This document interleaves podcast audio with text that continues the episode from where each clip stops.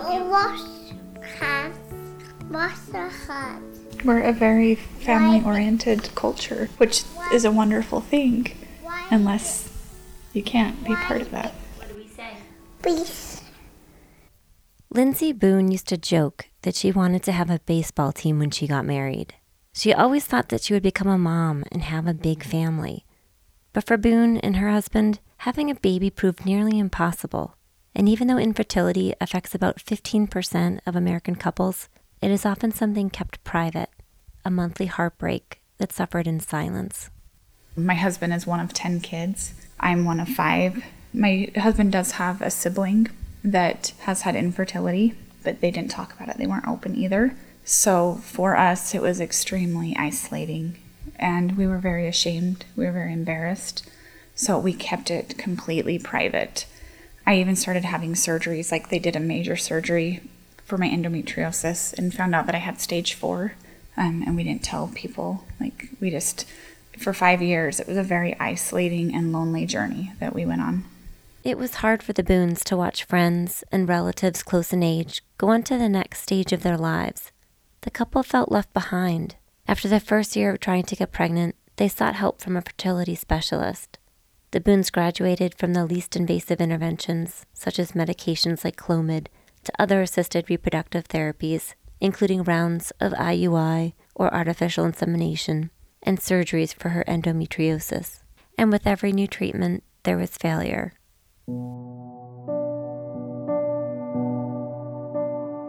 It's like going through a death every month where you have like all this hope. You know, you start to like picture what your future is going to be like, and then you have a total loss. And so you grieve that. And then you have to pick yourself back up emotionally and physically and sometimes financially if you've done like a treatment and it failed and start it all over again. It's very hard when somebody passes away, you have all these people that come to you with memories and thoughts. But when you have infertility or miscarriage or infant loss, people don't have memories to share. So you're just dealing with this grief by yourself, and it's very lonely. And, you know, when you have other diseases in life, like cancer, you have people bring you cards and letters and casseroles. But when you go through infertility, nobody like shows up at your door with a casserole dish. Camille Van Wagener Hawkins could relate. Three years ago, she partnered with four other women to form the Utah Infertility Resource Center because there wasn't a place where people struggling with infertility could go for information and for support.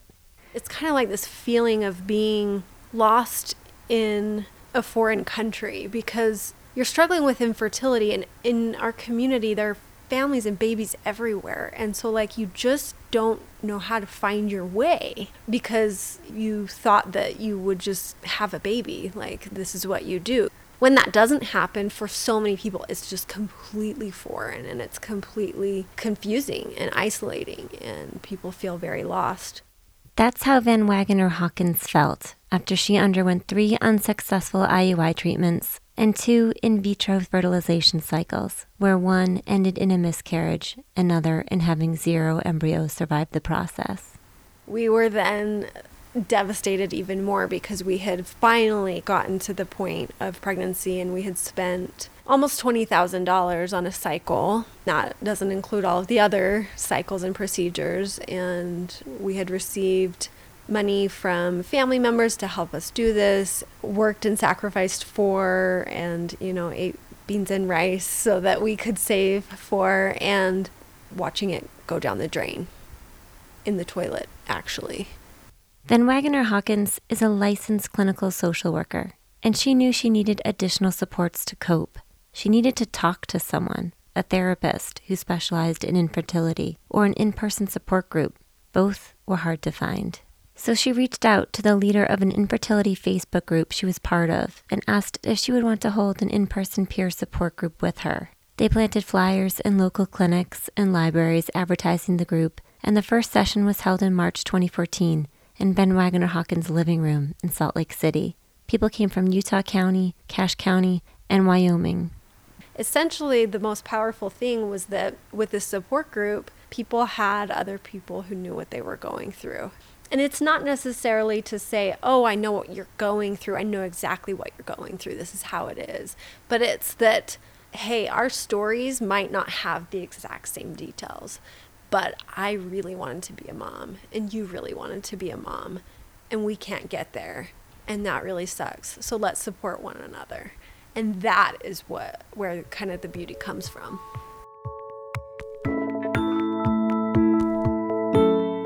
Van Wagner Hawkins and her husband have since adopted two little girls, and she now directs the Utah Infertility Resource Center, a nonprofit she conceived during their difficult journey to parenthood. The organization provides educational and mental health counseling, workshops, and volunteer run support groups for men and women with infertility, and an advocacy arm to push for legislative reforms. Lindsey Boone met Van Wagner Hawkins at a charity 5K race and got involved with the center now, a mother herself through IVF, she's come out to family and friends about her infertility and now leads the Cache County support group. It doesn't need to be so lonely and isolating like it's been in the past. If I would have had the support that I have now back then, it would have been a lot easier. We're going through secondary infertility and going through all this again, but I feel like I, I'm getting through this so much better because there's things out there. Because treating infertility is not cheap and in most cases, it's not covered by health insurance, Boone has taught a fundraising class for people trying to conceive on how to pay for either adoption or infertility treatments. Costs range clinic to clinic, but a round of IVF is often upwards of $10,000, Boone says. Tack on unexpected procedures, and people can be set back almost a year's salary, and there's no guarantee it will work. I didn't want to just teach things that we had done. I wanted to ask, like, what are people in Utah doing to earn this money? And more often than not, people were selling their homes and living in parents' basements.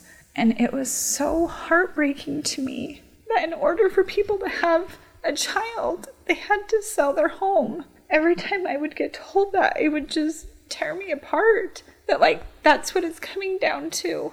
Just so they can afford IVF. And I'm like, there is something really wrong about this.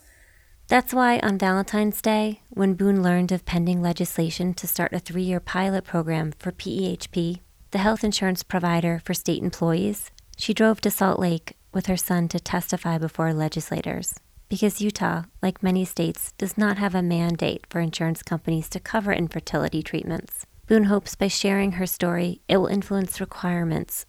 Somebody asked me, like, why did you go through all that to go down there that day and take off work? And I said, I guarantee that we will have nieces and nephews or great nieces and nephews that go through infertility. And I hope that by us taking these steps, that one day we'll be able to do for them what I wish somebody could have done for us.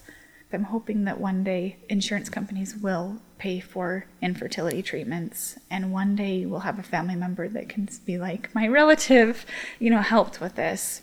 That's Van Wagner Hawkins's long-term goal too. She will continue to push for reforms and hold her daughters tight. These children did not come to us easily. We had to work really, really, really hard for them. Years and years of failures, of not getting chosen or not having a treatment work out. The joy in general of holding a baby is wonderful, but to hold a baby and to think of how hard I worked my husband worked or other people have worked for this moment, I think is really, really rewarding and helps to kind of remind me and other people just how precious life really is.